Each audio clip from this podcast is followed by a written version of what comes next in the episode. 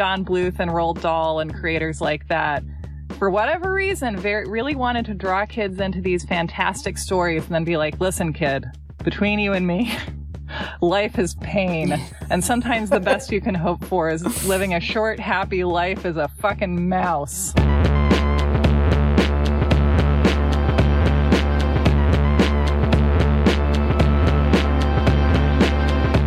Welcome to You're Wrong About, the show where we learn the somewhat disappointing truths behind the magical stories of our childhood. Oh. Uh... Does that make it sound fun? I intend to have fun.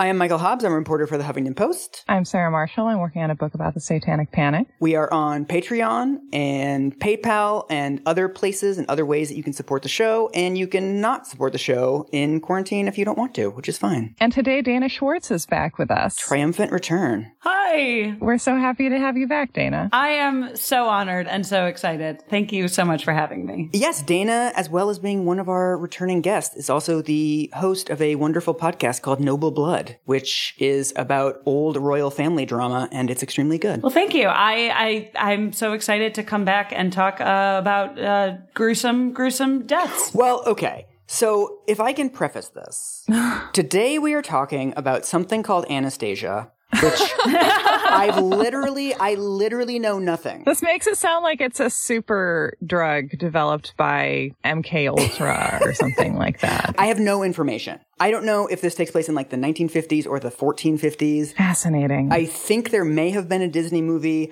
I'm coming mm-hmm. in like the freshest I've ever come in to one of these episodes. So just to warn you. This is so exciting. You've never seen the animated movie? Nothing. I'm only vaguely aware of it. I'm really excited to do this episode because you have no idea what you're talking about. Yes. And because I feel that little girls love Anastasia. Like there yes. is somehow for little girls... Anastasia is like dinosaurs, where it's just like yes, when you're definitely. a little girl, you're like, Anastasia, I'm curious. I want to read books about it. For a specific reason, we're going to find out. There's a reason that it's sort of in that eighties, nineties strike zone. Interesting. I mean, I yeah, I do think boys have like killer bees and quicksand, and girls have Anastasia. Yeah, I remember killer bees being offered to me as an interest, and I was like, ah. Uh, I don't, where's the story?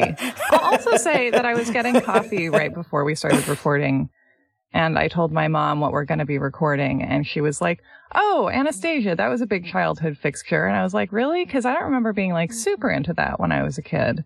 And she was like, oh, yes, I loved that Ingrid Bergman movie. And I was like, oh, yes, your childhood. So...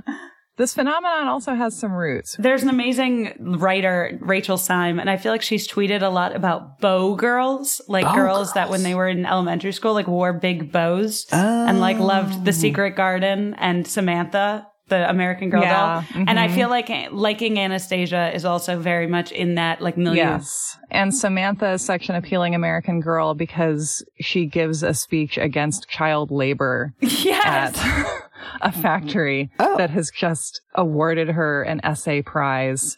So like Samantha implied that you could have it both ways in a way that I think really shaped millennials. Like you can organize against capitalist imperialism, and you can also have nice, soft, cute things. Where I don't even know where to begin with this. Where where should we start? Okay. What are, well, what are your first questions? Like, what do you need? It's like so basic. Can I do one tiny you're wrong about early on that everyone yes. makes? Please do. This is so basic and so boring, but I feel like, Michael, we're starting from nowhere, so we have to. The scratchest scratch. Yes. The nineteen ninety-seven animated film mm. is actually, it's not a Disney movie. Oh.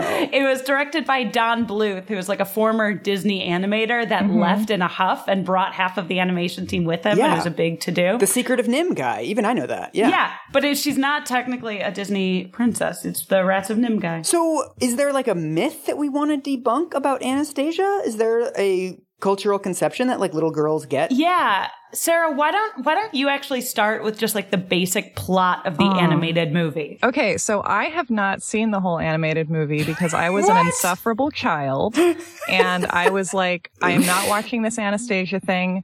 There is an animated bat in it that talks.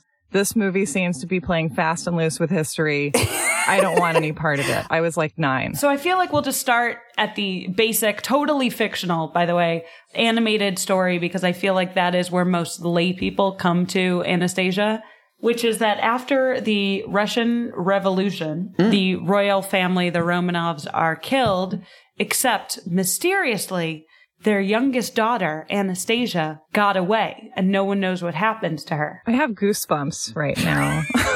Now, you know, twenty some odd years later, the grandmother survived, and she's in Paris, and she's offering a huge reward to anyone who can bring her granddaughter to her alive.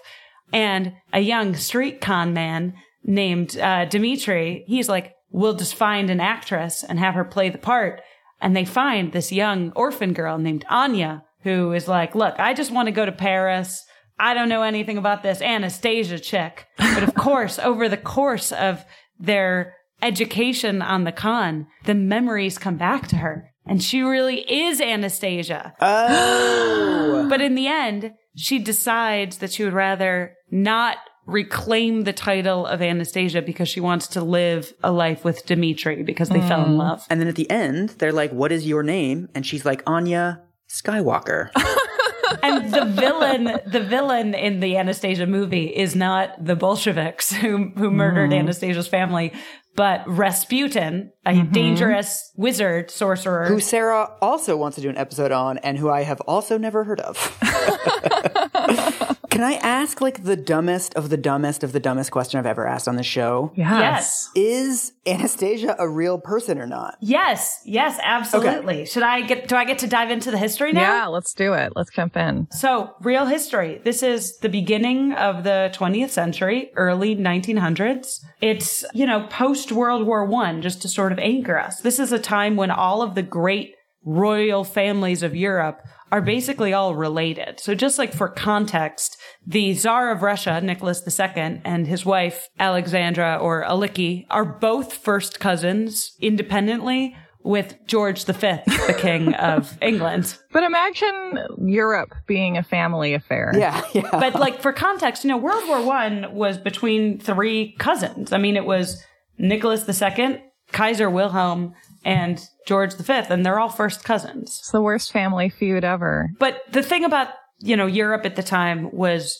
royal families are in decline among the popular people. Mm. First, World War One, you know, absolutely decimated the population and plunged people into poverty, mm-hmm. you know, throughout. There was a depression around the world. So, mm-hmm. like, people in gilded crowns are just far less appealing. Is it anything like how we feel about Instagram influencers right now? Yes, it just it doesn't work. It doesn't work when yeah. people, when people are actually suffering, or when people are suffering in such large numbers that it's like, I don't think I can counterfactually believe that drinking this juice will allow me to live in a mansion. Yeah. So I feel like just for context, across Europe, there's a general swell of anti-monarchist sentiment, mm-hmm. and in Russia, this is especially prominent. Because since nineteen oh five, Nicholas the Second has been known as the Bloody Tsar because there was oh. an uprising of protesters that the Cossack Guards basically just murdered and like horribly. Wow. Mm-hmm. So this is like a very large scale kind of a Kent State yes. moment. So there's that one protest that is a absolute disaster. And then World War One happens and, and that sets people against the monarchy, especially Alexandra, the Tsarina, hmm. because she's a German princess. I'm seeing a theme in, in your guest episodes. Yeah, people love people love turning against foreign women. Yeah. But she is incredibly demonized from that point on. I mean, even when she hmm. arrived, she was demonized because she was German. She was very shy and uh, wasn't very good at speaking Russian. Understandable. So like at big like events, she would always like want to retreat back to her room to read. Oh. And so people thought she was a snob and even the nobles really didn't like her. No, she's just hmm. an introvert. She's in the kitchen at parties. Oh, my. And then to make it worse for her, she has a daughter, first of all. Okay, oh, yeah. That's a fuck up. Then she has another daughter. Oh, no. Then she has a third daughter. Strike three. Then she has a fourth daughter. Wow. And then finally, four years after her first, after the last daughter, she has a son, Alexei. which like was the biggest, I'm sure, relief of her entire life. Yeah, no kidding. That she finally had a son who could inherit, you know, the, the Russian throne, which was her only purpose. No one has looked for a penis that hard since the cops responded to the Lorena Bobbitt call. Ah! Sorry, bad joke. Anyway. And then, horror of horrors, after trying desperately for a son that she needed so badly after all this time, Alexei is a hemophiliac, which was sort of a known oh. royal ailment. It, it was mm. in the royal blood. Most of the women were carriers. So that, that's the one where your blood doesn't clot, right? Yeah. So it means you're incredibly precious. You're like right. a human Fabergé egg. Mm. And so after all of this, Alexandra is, is like, oh my God, my precious son. And now he's even more precious. So mm. that makes her even more withdrawn. Mm. And that's, that's how Rasputin comes in. And Rasputin mm. isn't super relevant to the storyline, but she was desperate for any cure or help for her precious son. And so he was, you know, a wandering religious mystic. And so she falls into believing that he could help her son. I can see this all playing out in Instagram drama today. You know, it's just like a Silicon Valley family, and there's like a wandering guy who spouts mysticism but actually has kind of a weird unsavory past. Yeah, like a creepy like yogi. I mean, there is a weird thing between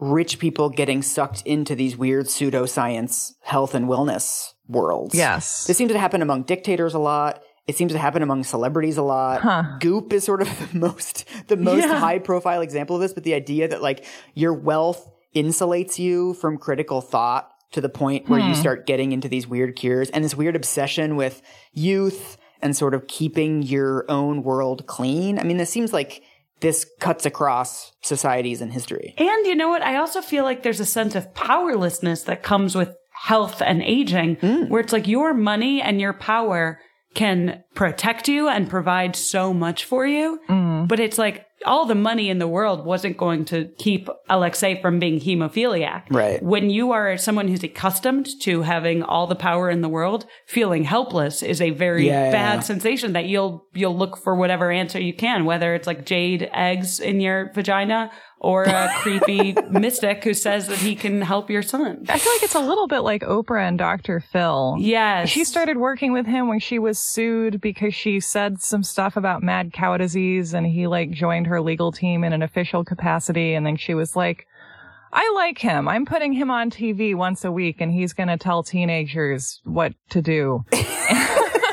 And was powerful enough to be like, I like this guy. Yeah. I like his style. Yeah, he was, I mean, Rasputin was very charismatic by all accounts, although in any photos of like the family, mm. he just looks like the creepiest ghost in the world. Yeah. I'm going to look these pictures up. I'm very curious. For other reasons that we'll get to later, like with the Anastasia myth, the Tsarina like dressed them up in matching outfits most of the time. Mm-hmm. And so I think probably because it's like, oh, I had all these daughters and then a son. She sort of thought of the daughters as one unit. So he does look like a ghost. Yeah. Mike, I'm going to send you this picture. Yeah.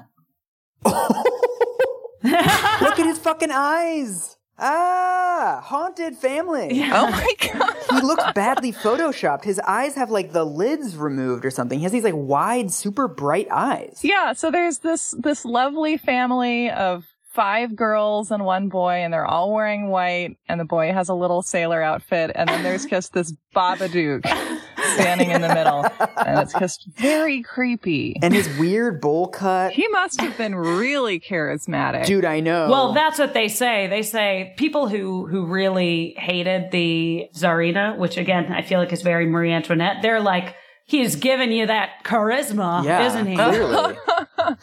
Is one of these girls Anastasia? Indeed, one of the girls is. The smallest one. Is she making like the cringe emoji face, or is that like just low resolution? She sort of is, but I think it's it's low resolution. Okay. It's hard to smile when Rasputin is there. The thing that would happen with Rasputin is like Alexei would have a hemorrhage. Alexandra would be like, please, Rasputin, pray on him. Mm. And then he would pray and it wouldn't work, but she'd be like, oh, thank goodness you prayed, he didn't die. Huh. Okay. So she's doing faith healing and she's got this confirmation bias. Yeah. Yeah. And the thing is, Rasputin actually dies, mm. he's murdered a year before our story with Anastasia really begins. Oh. He's murdered by a group of sort of right-wing political nobles who think that this creepy mystic has too much influence, maybe oh. rightly, over the Tsarina. I thought it was going to be someone from the Better Business Bureau, but okay. But he's a casualty of, like, this cultural tide that's turning, it seems like, and, like, the attempts to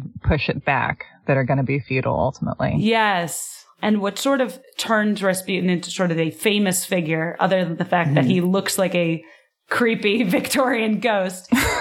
They try to poison him and it doesn't work. And then they have to shoot him three times at close range. Oh, wow. And so it's like, oh my God, he can't die. So yeah, maybe he was onto something with all this health stuff. Just, yeah, he ate so much wheat germ that he was yeah. impervious to bullets. Well, this is also the myth busting, is that there's some museum that says they, they claim they have uh, Rasputin's love machine, if you know what I mean. Mm. And that it's it's very, very large. Well, and again, I feel like that's simplistic. It's like, do we really think that Rasputin was able to do everything he did just because he had a large penis? Because a yeah. lot of people have large penises and they don't infiltrate royal families all the time. Completely correct. And I'm also pretty sure that they D N A tested the, the museum where they said they had like this foot long penis. And it was actually like a sea cucumber. It's not even a penis, much less his penis. That's pretty great. Yeah, it's uh, it seems implausible to me that the people who murdered Rasputin at what seems to be significant effort would then be like, let's cut off his penis yeah. and carefully preserve it. Also, by all accounts, I mean, like, this is now so boring, but like by all accounts, his genitalia was intact when they, you know, there's no there's no firsthand account of them being like, and then we cut off his penis. Right. It's important to give a detailed debunking of these myths. It's the little things that really cling. Yeah. This is becoming a C B S procedural where Dana Schwartz investigates the genitalia of historical figures. I would love it. You could call it crown jewels. Oh my God. Yeah. Greenlight this immediately. But yes, it's reductive because maybe he was a great lover, not because of his genitalia, but just because he like listened to women and asked them about their day. Or maybe he was just a very charismatic con man who wasn't having sex yeah. with anyone and still was able to exert great influence over them. I, you know, I have no proof, obviously, but by all evidence that if my understanding is that he was just a charismatic charlatan that Alexandra never slept with, but just wanted and trusted and wanted mm. to heal her son. I feel like it's classic German princess propaganda to allege that she's having an affair with, like, any male who enters the castle. Yeah. We've heard this story quite recently. Of course, those slutty German princesses. But none of this is sounding very Disney movie so far. I love Don Bluth. He's like, yeah. let's do a kids movie. It'll be about climate change and dinosaur parents dying and immigration and this old Russian wizard who's Christopher Lloyd and he pulls his head off. Kids will love that. And kids were like, we do, we do love that. Yeah. I feel like the reason that we have to talk about Rasputin in the Anastasia episode is twofold. One, because he is a major figure in the animated movie, even though that isn't relevant, really. Okay. He's only sort of relevant to this part of the story in that he really turned public tide against Alexandra and the royal family. Well, and also I think there's this interesting twinning of Rasputin and Anastasia where, like, these are the two figures who from this royal family and from this period of Russian history have become household names in the United States, which is, like, very weird. And you're like, why these two people, these two very different people? Like, what are the dynamics at play here that have turned them into mythic versions of themselves and kept them relevant? Ooh, that's like a good little segue. Thanks. I've been planning that for minutes. Let's talk about the real Anastasia, who Yay. is a real person. Who was not a name in my household, so I'm excited for this. So, like I said, Alex of Hesse married the future Tsar Nicholas the Second. So yeah, so she moves there, she has four daughters. Has four daughters. Olga, who's the sensitive one, the oldest.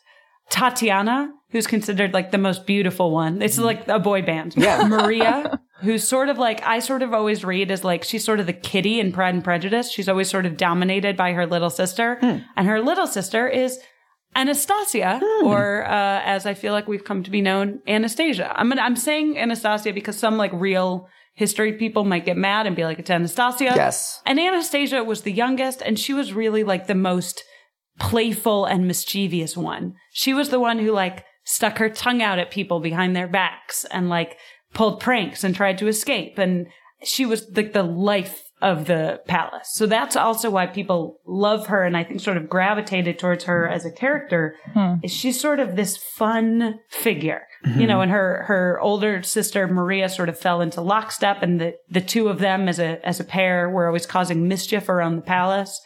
I mentioned earlier that uh, Alexandra, their mother, sort of viewed the four of them as one unit. I feel like part of the reason the Anastasia mythos still persists in popular culture so much is, you know, it's sort of the beautiful dead girl phenomenon mm. where all the photos we have of these four girls, these four princesses who, you know, died really, spoiler alert, died really tragically in their youth. They're always in like mat- beautiful matching white dresses, mm. re- like really virginal. They have really great, shiny, thick, long hair. Mm. There's sort of like a child childishness about even how they're dressed, like, you know, boat hats or sashes, you know, like Victorian, like, mm-hmm. and it's these four princesses, grand duchesses is, I mean, the more literal translation, but there are all these sweet stories about how they always wanted to like interact with people or, or would escape, you know, to try to go to a shop and realize like they didn't know how to buy things at a shop. Oh, so it's like Princess Jasmine. Yes. Where you're just yeah. like, you, you do not know how the real world works, but you're, you're curious. Exactly. They have no idea. They would sometimes like, you know, there's little stories of them like, you know, flirting with the men on ships, you know, if they're like on a, on a ship somewhere. And then during World War One, the older two, Olga and Tatiana, were volunteered for the Red Cross. And like, they charmed all the soldiers and all the officers. And like, it's that sweet story that we have of like the good old days. It's, it's definitely when, when people tell the tragic story of Anastasia, I feel like it does romanticize the monarchy in a way that little girls do. You know, when they mm. dream of being a princess or a grand duchess, right. you're not imagining being married off to your second cousin when you're fourteen. You're imagining like grand balls in the palace and, yeah. and flirting with the handsome officers. Right. You're taking it out of all the political and historical context that makes it kind of like, ew. It's very interesting that like, at least in the United States, it's like very normal for little girls to have like, you know, princess dresses and princess parties and And just like princess is kind of this almost generic term expressing like fancy and special, and like we don't do that with prince. I think because no. we recognize that that's a functional role that's like preparing you for like something, and the word princess doesn't signify, you know, that you're being prepared for anything taxing, which like you are, of course, because in reality you would have to be married off to like somebody. Yeah, manage a household, manage a court. Yeah, and like maybe be killed by a revolution or something, right? Like if history goes in a positive direction, like it's going to be bad for you, which is a weird position to be yeah. in. So like it's interesting. It's really interesting that like it is this classic little girl thing to be like, yeah, a princess, I'm a princess. And it's like, what an incredibly stressful job.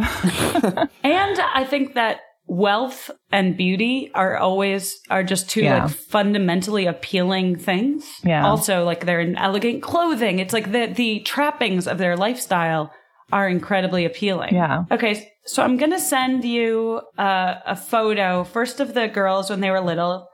Oh. God, they look great. Yeah, mm-hmm. The girls have this really great hair. Look at that yes. hair. Wow. It's like drag wigs. It's like huge. Yeah, it's like very voluminous and shiny and yeah. long. And then they're always in like these white dresses. So I guess then Anastasia would be the second from the right. She's extremely pretty. They all are. Wow. I love how there are these families where they're like, this one's the pretty one. And you're like, who decided that? Yeah. They here. Here's here's a photo of them a little older. And you'll see the one that is, quote, the pretty one is Tatiana, who's seated. Yeah, she looks amazing. The short hair is dope. Yeah, she looks great. So I think that that's also why their mythology yeah. is so pervasive culturally. Yeah. The clothes are incredible, though, because they're so ornate. They look yeah. like doilies or like really ornate napkins that you would get at a really fancy party.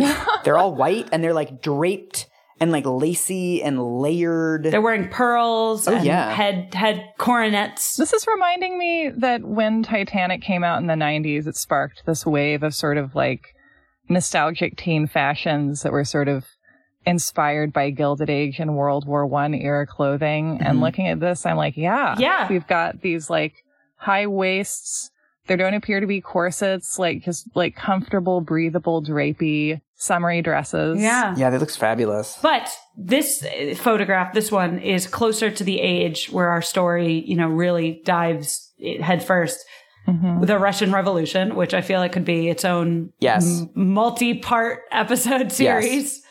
But, I mean, what happens, obviously, is the monarchy is abolished. Mm-hmm. And it begins with uh, the family being imprisoned in Alexander Palace, you know, where they were living. Okay. There's this wave of anti-monarchist sentiment. And so people are like, yeah, power to the people, you know, mm-hmm. throw down the monarchy. The family is sort of isolated and imprisoned. And the idea is that everyone sort of understands is, okay, you know what?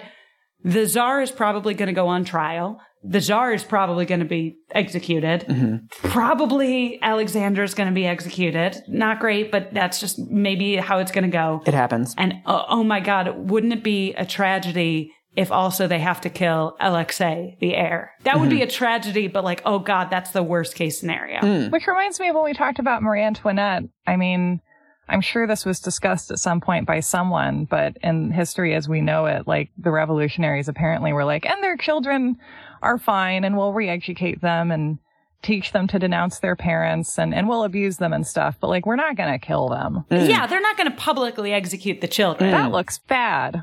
And also, remember, these are a royal family with a million connections to every other European power. Right. So it's not like these are random nobles. These are the cousins of the King of England. Mm. You would not want to just murder these daughters. Right. I mean, World War One started over much less. Yeah. Yeah.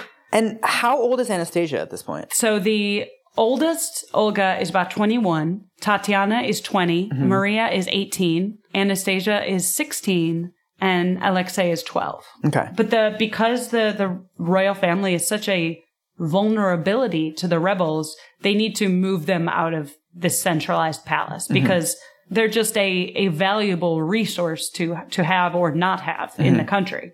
And so they move them far east to Siberia, to Tobolsk. Oh. And the idea is that they're just sort of kept there. It's an incredibly isolated region where you have to get to on boat. And when it freezes over, you can't even get there. So it's like, great, we'll just keep them isolated. Mm-hmm. You know, the Bolsheviks are fighting against other forces for control of Russia. And they just want to sort of keep the Romanovs off the board. It's like the post-revolution free-for-all that happens after most revolutions, where it's like, well, what happens next? Yes. And for context, back when they were at Alexander Palace, this is when ministers of the provisional government started writing to George the Fifth in England, being like, hey, can you uh, take the Romanovs in England? Can you just do that? Can hmm. you take them away? We don't want them here. Hmm. The extremists wanted, you know, to kill Alexander immediately and have him stand trial. But also there was a faction that's like, just get them out right. as hmm. quick as possible so we don't have to deal with them. Is the fear, is there a fear that like they remain these charismatic megafauna? one hundred percent. That's the biggest fear where it's like, we just want them to get out and shut up because right. they can bolster power or sympathy. It's like breaking up with someone and then having to stay living with them. You're like, I don't trust yeah. myself not to just yes. start having sex with you again. Yeah. Like, your place in my life was real for so long. How do I trust you to not just like slide back into it? Yep. So that's that's sort of what's going on is even the provisional government, there's not a clear consensus of what to do with them. Mm-hmm. Okay, I'm going to do a double myth bust. Ooh. People, there's sort of like a fun, like fun fact, I feel like about European history where mm. people are like, George the Fifth could have saved the Romanovs, but he didn't. Mm. Oh. I just want you to know, like, this is where in that story that tidbit will come in. Ooh, okay. So the White Army, sort of the anti-Bolsheviks, are moving in, and they decide that they're going to move the Romanovs to an even more isolated, nice. more distant place. Give me a little nutshell explanation, because I'm someone whose understanding of the Russian Revolution, like, really primarily is Animal Farm. So yes. are the Bolsheviks... like the classic revolutionaries. Yes, they they become the Communist Party. Okay. They're Lenin's they're Lenin's whole gig. Yes, yes, exactly. Okay, and Lenin is, is Snowball, right? And then the White Army was sort of the anti-Bolsheviks, who weren't necessarily monarchists. Mm-hmm. They were trying to fill in that power vacuum in terms of like law and order. So they're like, let's not have a monarchy, but like, let's not be communists either. Yes. And so... but the Bolsheviks, for their, you know, revolution to happen, they don't want the White Army to get the Romanovs just because for, for multiple reasons. I mean, one, they could use them to bolster power. They could sort of use them as puppets. Right. Or they could use them right. to negotiate with other European powers for support because, you know, as far as other European powers are concerned, they haven't recognized this communist government as, mm-hmm. as an official government yet. Mm-hmm. Hmm. So the Romanovs are moved even further away to a house in a place called Ekaterinburg. Mm-hmm. And the house is given the name, and this is so ominous and creepy, the House mm. of Special Purposes. Oh, God. Oh, God. oh. oh, no, they should have named it like a rehab facility and just been like Whispering Willows or something that just sounds like blandly nice. So this is really when, like, I mean, they're imprisoned for sixteen months total between all these moving houses. So this is, you know, over a year of being under under heavy guard. Mm-hmm. The windows first are covered with newspaper and then whitewashed mm-hmm. and drawn. Mm-hmm. So there's no air coming in or out. Oh. They have a tiny, like, one ventilation area, but they're oh. not allowed to look out the window. And because the whole idea is, like, no one can know you're here. Right. We don't want anyone to know right. that this is where the Romanovs are, but the effect is Man. incredibly isolating and scary. How did we manage to pick a story that involves people being trapped inside for long periods of time?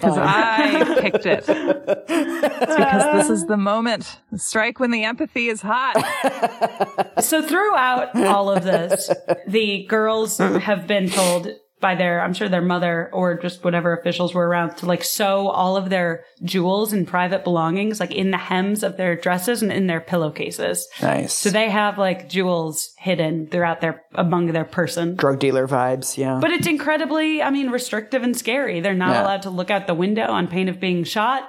If they need to use the bathroom to ring, to leave their room, they have to like ring a bell, and they hmm. get, you know, isolated time in the garden for half an hour twice a day, you know, mm-hmm. morning and afternoon. And they're just, they're imprisoned. Hmm. Um, but the girls are writing in diaries. So we know sort of firsthand oh. that they're reading to their mother. Their mom, I mean, Alexandra has a complete nervous breakdown. Can't imagine why, right? Yeah. yeah. You know, not leaving her chair. One of the daughters would read to her during the day while the others, you know, are sort of out playing. And really what keeps them together is sort of this sense of family. Like, the girls were always extremely close. Uh, Nicholas is very close to them. I, I mean, the, the thing about Nicholas is he was a very good father and a very bad czar. Mm. Yeah, can we talk about him just a little bit? Like, what are maybe his some of his more egregious czar choices? And what are some of his good father choices? I mean, I think that the, the bloody Sunday was the big one. Yeah. But, I mean, as a father, like, he was he doted on his kids and played with them and gave them nicknames and, like, was a cute dad. But, like, hey, being a cute dad doesn't qualify you to be a good leader. And that's the, right. the problem with monarchy that I feel like I keep coming back to through Noble Blood as the as the sort of the theme of the podcast is, like, why I find it so darkly funny is, like, yeah, having a monarchy means you're choosing a leader almost based on random. Where yes. at least in a democracy, it's not necessarily the smartest, but you have to have some quality, yeah. whether it's like, you know, you're captivating, you're charismatic, like right. you're good at winning elections right. even. There's also mechanisms of accountability where if you suck, you get replaced. Yeah. One of the biggest problems with monarchies, no matter how bad someone is, the only way to replace a king is through this like massive upheaval process where you're basically having a revolution, essentially. There's no other way of saying, like, every ten years or whatever. And we have to tear out the entire system of governance yeah. to that point to get someone who's not their kid or their cousin. Oh, yeah, or just really hope that their kid is less shitty. Yeah, yeah, yeah. yeah. yeah. So this is when the story gets sad. Oh, we're getting to the dark part, okay. Yeah, so the Romanovs sort of, because they had already been moved twice, they sort of always, they had the assumption that they were probably going to be moved again to another secret location or a more distant location at some point as the white anti-Bolsheviks were closed in.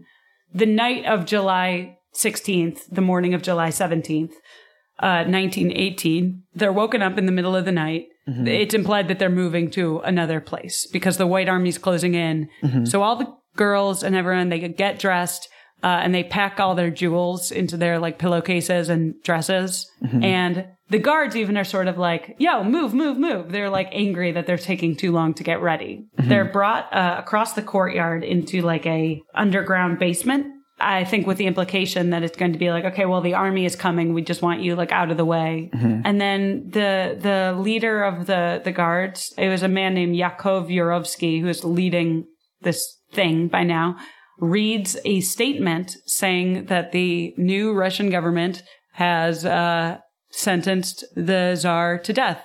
And Nicholas is so genuinely taken aback. Like, this was literally like just the last thing they expected to happen, mm-hmm. that he asks them to read it again. He's like, it's literally like a double take moment. He's like, what?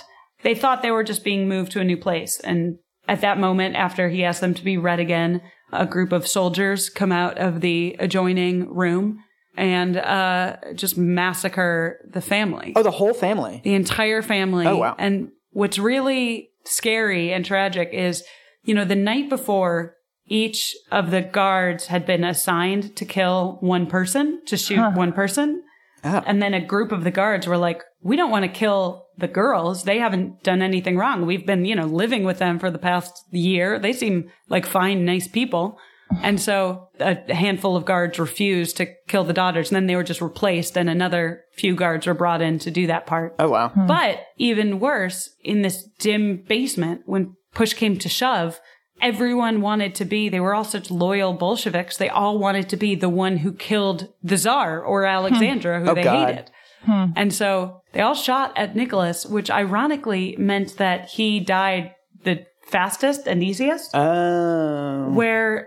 the girls weren't shot. Uh. This is so gross and so horrible. But at close range, these Russian military issue guns were far less effective than you might think. And so now at close range, with like smoke and screaming and chaos and everyone's running, they completely miss some of the rest of the family, or, you know, graze uh. them, or don't land killing shots. So it ends with the girls like cowering in corners, and then they're bayoneted to death. Oh, oh my God. Oh my God. Yeah, that sucks. It's really just impossible to like describe. If you imagine just being, you know, shoved into this basement in the middle of the night, being surprised with a death sentence, and then seeing half your family shot, bullets flying, smoke, screaming, blood, brains on the floor, and then being bayoneted. I don't know how much of these details are true, but they, you know, had jewels in their clothes and pillowcases that, you know, blocked some of the, the huh. killing bullets. So far, this sounds like a perfect candidate for an animated children's film. Uh. So, and to be clear, a bayonet is like a stabbing stick, basically, at the yeah. end of yeah. a rifle, right? It isn't like terribly long either. Isn't it only like three to six inches long? So it would just yeah. be like getting stabbed to death like a million times by like a little tiny knife. Yeah, it is, I think, one of the scariest deaths I can yeah, imagine really is awful. Being in a basement, watching your parents shot, and then being stabbed to death in a corner. Yeah. Maybe we're not ready for this yet, and there's more you want to say about this. But what's interesting to me is that like the Anastasia story doesn't actually sound like all that great of a story. It's basically, hmm. it's like she's born... and then she's like rich, and then she goes into quarantine, and then she dies. Yeah, she's a teenager who's murdered. It's a classic dead white girl story, though, where the, the point of the life is the lack of a life. I guess, because it's interesting to me, just like of all of the, you know, princesses and all of the rich people and all of the whatever throughout history, that it's like this is the one that has become this larger cultural shibboleth, especially for girls. I feel like I want to live, Mike, in the logical world that you would have us live in, where there's a Don Bluth movie about Eleanor of Aquitaine. Although, you know, M- Michael, I mean, there is an actual historical reason. I feel like the Ooh. the reason that Anastasia kept on as a myth, and it's sort of several reasons in a row, mm. because the story that I told you about, you know, the family being shepherded to the basement in Siberia and being executed, people didn't know that. Oh. That happens very secretly. Oh. So what happens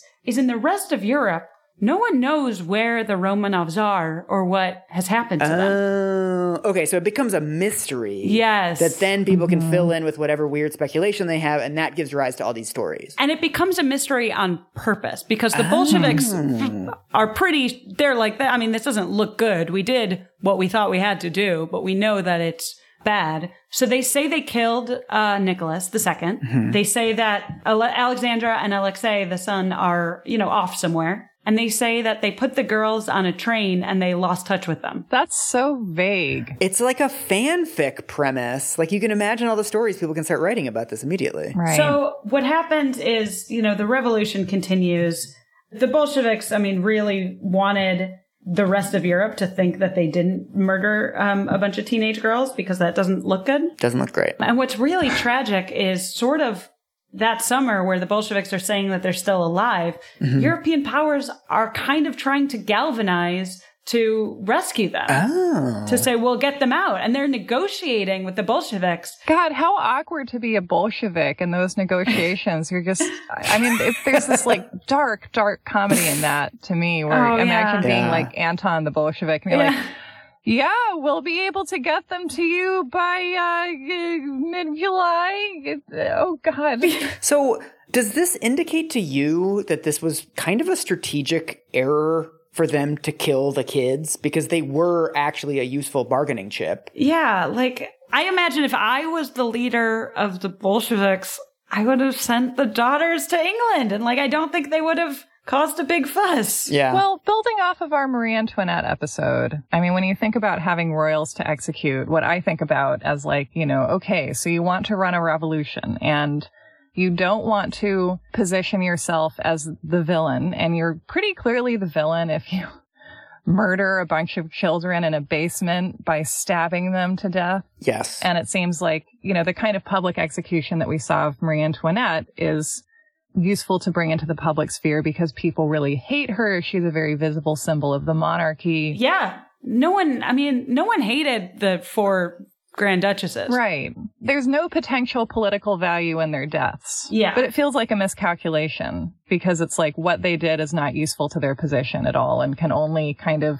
it feels like can only affect people like neutrally to negatively in terms of how they view the Bolsheviks. I yeah. think it was a panic decision because like the yeah. white army, the anti-Bolsheviks were closing in on Ekaterinburg. Mm. You need to kill them so they can't get them. So it was like a Jonestown decision. Yeah. They were like, enemy forces are closing in. And if they take my hostages as their hostages, then right. I will have no hostages. Yeah. Then you lose power. I mean, it's just, it's a tragedy all around. But what happens next is an incredibly bungled burial. Hmm. You know, they, they strip the bodies and mutilate them and they molest the Tsarina. Oh, God. Yeah. You know, they bring them on a truck to a forest, you know, try to dump them down a mine shaft. Uh, oh. The mine shaft is too shallow, so they try to deepen it with hand grenades. It doesn't work. Oh my God. I'm picturing like teenagers. This seems like yeah, teenagers yeah, yeah. doing this or just. It's yeah. so bungled. Then they like, they pull the bodies back onto a truck. They're trying to go to a deeper mine shaft somewhere, but they get caught in the mud, the truck, and so they're like, fuck it, we'll do it live and try to, and then just bury them there where the Ugh. truck was caught in the mud. Just in, just in this muddy, just make a little muddy hole. And so here's the second part of the Anastasia mythology. They decide to bury some of the bodies separately so that if the White Army finds them, they're more confused by the body count. Mm. So they try to disfigure the faces with like rifle butts oh. and cover them in like quicklime and sulfuric acid and oh, wow. bury them. And then they bury uh, one of the daughters and Alexei fifty feet away. You know, they burn them hmm. first in a bonfire, and this is like the bones left. God, this is like the anti-Dexter. It's like yeah. all this like uh-huh. serial killer bullshit, but it's just like they're doing it frantically and haphazardly. Middle of the night, frantically, yeah. sun is coming up, we gotta wow. do this now. Yeah. So they really, really bungle this burial. Mm-hmm. It's it's weird. It's this very weird combination of like the brutality being so much worse because the assassins don't know what they're doing. Yeah, it's bad project management, like everything else. All of these are factors that then feed into this general sense of confusion, which then is purposefully bolstered by the Soviet leadership for mm. like the next eight years, where they're like, oh, all the daughters were killed by left-wing extremists, or maybe not. Maybe they got away, or maybe they oh. were accidentally murdered. They're like, I just got a postcard from Olga, and she's on the beach in Ukraine. They finally acknowledge the murders in nineteen twenty-six, mm-hmm. eight, nine years later. But, I mean, everyone sort of knew they were dead because these girls on the train haven't appeared. I feel like mm. I finally, like, get why this is such an appealing story. Because the idea of, like, a bunch of princesses that are in hiding And they're like yeah. dope and pretty, and they're like running around Europe. It's like a cross between Little Women and Gone Girl. Yeah, and they're like mischievous and fun. Yeah, that's a good movie. Like princesses on the run, and they're like, they're kind of sheltered and like they don't know how the world works, but they have to like make it and they get allies and stuff. Like that's a great show. You got it now. That's the, the movie. I get it. So these deaths aren't formally announced until the nineteen twenty-six by the Soviets, but even then people are like, well, maybe that's a cover up of something else. Like no one yeah. really knows for sure what happened until after the fall of communism. So hmm. there's eight years where people can just make up whatever wild story they want. And even then, like, the bodies aren't exhumed until nineteen ninety-one. Oh, hmm. wow. Okay. I'm suddenly seeing why this was a nineties phenomenon. There we go. So for eight years, everyone kind of knows they're dead, but they could they could be elsewhere. And then even after that, it's like, but mate, but they, the Soviets are, they lie all the time. Maybe they yeah. just say they're all dead. But, you know, if one got away, they wouldn't say that. Yeah, that huh. makes sense. Yeah, because they mm-hmm. might have bungled the executions. The princesses escaped, but they're saying that they killed them all. Or right. even one escaped. Yeah. And like they did bungle the execution. Yeah. So that you would only have to believe that they bungled them more than they did. yeah. Yeah. I mean, if you are a slight conspiracy or hopeful-minded person yeah, or a man. romantic person, you're like, look, we don't know what happened to these princesses. Yeah, yeah like like little girls are. yeah. yeah. yeah. Little girls aren't going to be like, no, they were probably murdered in a, in a basement in Siberia. Strategically, they weren't going to let them out.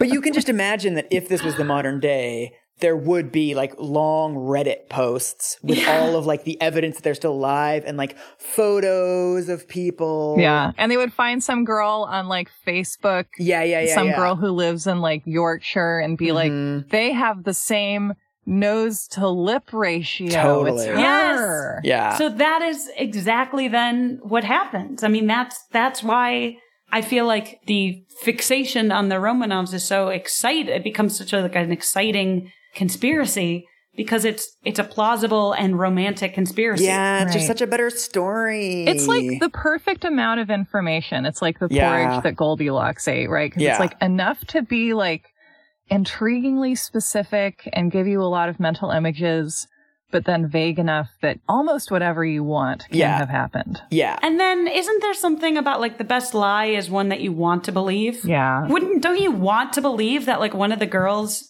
got away or all of them, you know? Oh yeah. Yeah. As a child, I remember very fervently wanting that. Is this the version of the story that you guys heard as kids? So I will tell you my very vivid memory of a piece of Anastasia media, which I think was like a P B S or a History Channel type mm-hmm. thing. Mm-hmm. And I remember it had, I believe, a picture of Anastasia doing like a fake levitation thing because she was interested in like magic and illusions and stuff. Okay. And the narrator of this was like, but did Anastasia perform the ultimate uh. trick and disappear? And it was like, the, you know, just like a, a very cheesy hour-long T V thing where like at the end they're going to be like, well, probably not. Yeah. But we're not sure. But yeah, we are. And, and I remember just as a kid being really torn between like the documentary knowledge that like, no, she didn't make it. Right. It's like you're in space between two planets and one is planet fact and one is planet myth. And you're like, it's interesting that planet fact is bigger and yet its gravitational pull is weaker. Yeah, yeah, yeah. And I'm yeah, being yeah. pulled into planet myth. And I like it here. Yeah. Right. I mean, that's really it. My, I feel like my child understanding is that I watched the animated movie and loved it and was obsessed with it.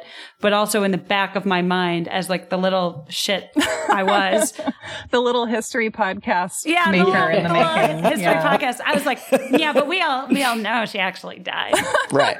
It was, it was bayonets. Because also as a little kid, the truth is a powerful thing. And when you find out a fact, you recognize the power of that also. So maybe for, yeah. for a child of the nineties specifically, yeah, you're like, I know what the truth is, or the truth is available to me. And yet there's this whole cultural structure that has been being built on for decades that is about the myth. And I, I also like the myth. But Michael, as you um so cogently pointed out, like then for eight, nine years, it is a free-for-all of, of speculation. Right. You know, the most famous imposter, which then led to a court case, was in nineteen twenty in Berlin. Oh.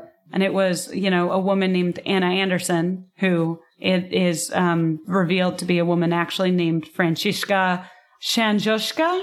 She's a Polish factory worker with like a history of, of mental illness. She is in a suicide attempt. She jumps off a bridge and, you know, she survives. Then all the people around her are like, oh, but she's actually Anastasia. Hmm. And uh, it becomes a court case because some Russian emigre in Germany is like, ah, I recognize her. She is Anastasia. Oh. And then, but everyone else is like, no, she's not. And then, you know, at some point she's like, yes, I am. And it becomes a court case, which is dismissed because she has no proof that she is Anastasia. And then D N A evidence um, has revealed conclusively that she is not. D N A evidence just ruined everything, I know. Honestly. Right? Like, what a bummer. I think nothing came of this, but there was something about, like, we might be able to D N A test something to find out who Jack the Ripper was. And I'm like, I don't want, I don't want to, to know, know that. that. Yeah. It's the truth is going to be so disappointing, too. It's just going to be some guy yeah. who no one has heard of and who there's very little historical record of, I'm sure. And then we'll be like, yep, just a, a guy who yeah. wanted to cut up women, kind of a dime a dozen. So yeah. the D N A evidence, I mean, this is sort of like weird and ironic. They get D N A from Prince Philip, you know, oh. Queen Elizabeth's consort, because mm-hmm. he's also a grandchild of Victoria and like also mm-hmm. a German, like his lineage is actually very close to, uh, to the Romanovs. Wow. It's sort of funny that that world of royalty sort of still exists in the weird way. Prick a random royal. Yeah. So those sort of stories captivate throughout the nineteen twenties because, mm-hmm. you know, after the fall of the monarchy, you sort of are like, ah, but wouldn't it be wonderful, a hidden jewel? You know, like I think they sort of romanticize it a little bit. Oh, yeah. So I think that glamour and nostalgia feeds into it. The burial site is discovered in nineteen seventy-nine by just like an amateur. But he keeps it a secret until the fall of communism. Interesting. Who is this person? What's his deal? It's a geologist named Alexander Avdonin who, you know, hears the rumors about the gravesite and goes and finds it. Hmm. So he was just so, like, scared about the Soviet government getting mad at him because you were forbidden to talk about the Romanovs that he just reburies the bodies and, and doesn't do anything until mm-hmm. the Soviet government, you know, starts to sort of loosen its stance and, like, finally, after the Soviet Union collapses in nineteen ninety-one, they find the bones hmm. and they uh, do some D N A testing and they realize that it is, in fact, the Romanovs. But if you remember, they separated Alexei and one of the girls. So even in hmm. nineteen ninety-one, two of the bodies they don't find. Hmm. Everyone else is accounted for. So I feel like then that's in the news, but then there's sort of a reemergence of the the myth that one of the daughters got away. Mm. And who but the most beautiful, mysterious, youngest daughter, Anastasia. Ooh. Even though the memoirs of like Yukovsky and all the guards are all like, no, none of the girls got away. We just buried two of the bodies separately. You know, intellectually everyone mm. right. can think that. But again, you want to believe what you want to believe. And then sure. in two thousand seven, that's when they actually found the other wow. two bodies and, you know, wow. confirm that like the sulfuric acid and nails and it was Alexei and one of the two daughters, whether it was Maria or Anastasia. I think like most contemporary, I don't know what they based it on, but I think they think it might have actually been Maria who was separated. So there's no like hmm. scrap of fantasy left. Like every single thing in the official account is confirmed. No, every, every body is accounted for. They found Shit. all the bodies. But you know what I mean? Every scrap of fantasy wasn't confirmed until two thousand seven. So ninety years, basically. And it took so long and it fell apart so slowly. And yeah. the Soviets, I mean, were infamous for subterfuge and information. We're like, yeah, it is a possibility that they were lying or doing a cover up of that something else happened. But did they find the D N A of the talking bat? Still at large. Oh, no. What happened? Uh, I, I think Rasputin survived because he's a toon. That's my theory. The tiny, like, myth of the myth that I want to dispute mm. is the myth that George the Fifth could have saved them and didn't. Ooh, okay. Mm-hmm. And I really, I go into this, I have a, a Noble Blood episode all about the relationship between George and, and Nicholas the Second because they were cousins who looked basically like they were twins. They had like identical beards and mustaches and looked a lot alike. And there's a weird cultural fixation on how close the two of them were? I've seen porn based on that. Yes. What? Really? No. I believe you, though. I mean, I bet, I mean, if there isn't any, I bet there will be in a few months. Yeah. But basically, it's like, yes, the provisional government, you know, the year before they were actually executed and moved out to Siberia, were like, hey, England, can you, can you take the royal family? And George was like, uh, do we have to? And his minister was like, no, do not. You know, your crown is hanging by a thread. Mm. You are incredibly unpopular. The Tsar is incredibly unpopular. Mm-hmm. Most of England, which is, you know, be, having a massive socialist movement, was on the side of the revolutionaries. Mm. And everyone knows that you are very close with this Russian Tsar, where if you bring him here and are very cozy, that's going to make you look really bad. Hmm. And again, at this time, no one knows the extent of like a gruesome murder. This is too early. Mm-hmm. No one in their wildest fantasies would pitch that the girls are going to be bayoneted to death. But like the excuses that his minister makes are so Weasley that it's a little funny in retrospect. They're like, uh, where would, where would we keep them? Right. We're famously short on real estate yeah. as the royal family. The ambassador is like, one of your palaces. What about Balmoral in Scotland? And the minister is like, no, no, that's a summer palace. We wouldn't want to keep them. It's the winter. We wouldn't want to keep them in a summer palace. Oh my God. When it's like, they're about to go to motherfucking Siberia. Yeah. But they, you can't put them in a summer palace. It would be like sleeping on a throw pillow. It's just not done. Yeah. But again, like, this is still when it was a very political decision. It wasn't like a rescue, rescue operation. It's very interesting that people seem to have such faith in the idea of like, yes, I'm sure they're going to probably execute Tsar Nicholas and his wife. That makes sense. But like, they wouldn't kill kids. The kids are blameless. Right. It's interesting, right? It's like a gentleman's code. Yeah. It's sort of, and I think that feeds into the nostalgia of Anastasia. It's like, ah, mm. a better time before chaos. When it's like, no, I mean, it was just as chaotic. Right. And it's like, well, not a better time, but maybe a more predictable one. Yes, exactly. Not a better time, just one that where the evils were understood by a certain social order. Right. Because because that accepts the myth of kings as like benign rulers. Right. Because I feel like the logic there is like, why would you kill the blameless children of people in power if they're just blameless collateral? And it's like, well, people in power kill blameless collateral all the yeah, time. Exactly. It's like one of their main functions. So like, of course that happened. Right. You can spin it as like a loss of a gentler age, and it's like in a way, but also like the loss of a world where people could plausibly be like, but why would anyone have that that kind of enmity toward the blameless family of the Tsar? And it's like, well, and then also yeah. to myth bust, it's like, even if King George was like, yes, we're taking them out, we're taking them to sa- safety, my reputation be damned. I mean, it was winter at this time, you know, the ports might have been frozen. Like, hmm. it is very difficult to get a ship from England into the ports of Russia in winter through a bunch of Bolshevik extremists who wanted the, right. the Romanovs hostage. And also mm-hmm. at this time, like, the danger still wasn't known. So it's like, hypothetically, even if they have gotten all the way through, it's possible that the Tsarina, the kids, a few of the kids had had measles. Oh. And it's possible that they would have been like, well, we don't want to go to England while they're still sick, so we'll just wait. Right. Like, that's how non-threatened they were at the time when escape was still possible. So it's like this idea that they could have been rescued is sort of like Anastasia, right. this very romantic idea. But in the cold light of facts, you're like, right. it just wasn't feasible for a lot of reasons at that time. Although, as fan fiction, it's pretty good. Like, yeah. the rescue of these little Tsarinas yeah. in, like, deepest, darkest Russia, like these royal assassin dudes, like, creeping around in the snow to rescue them from the house.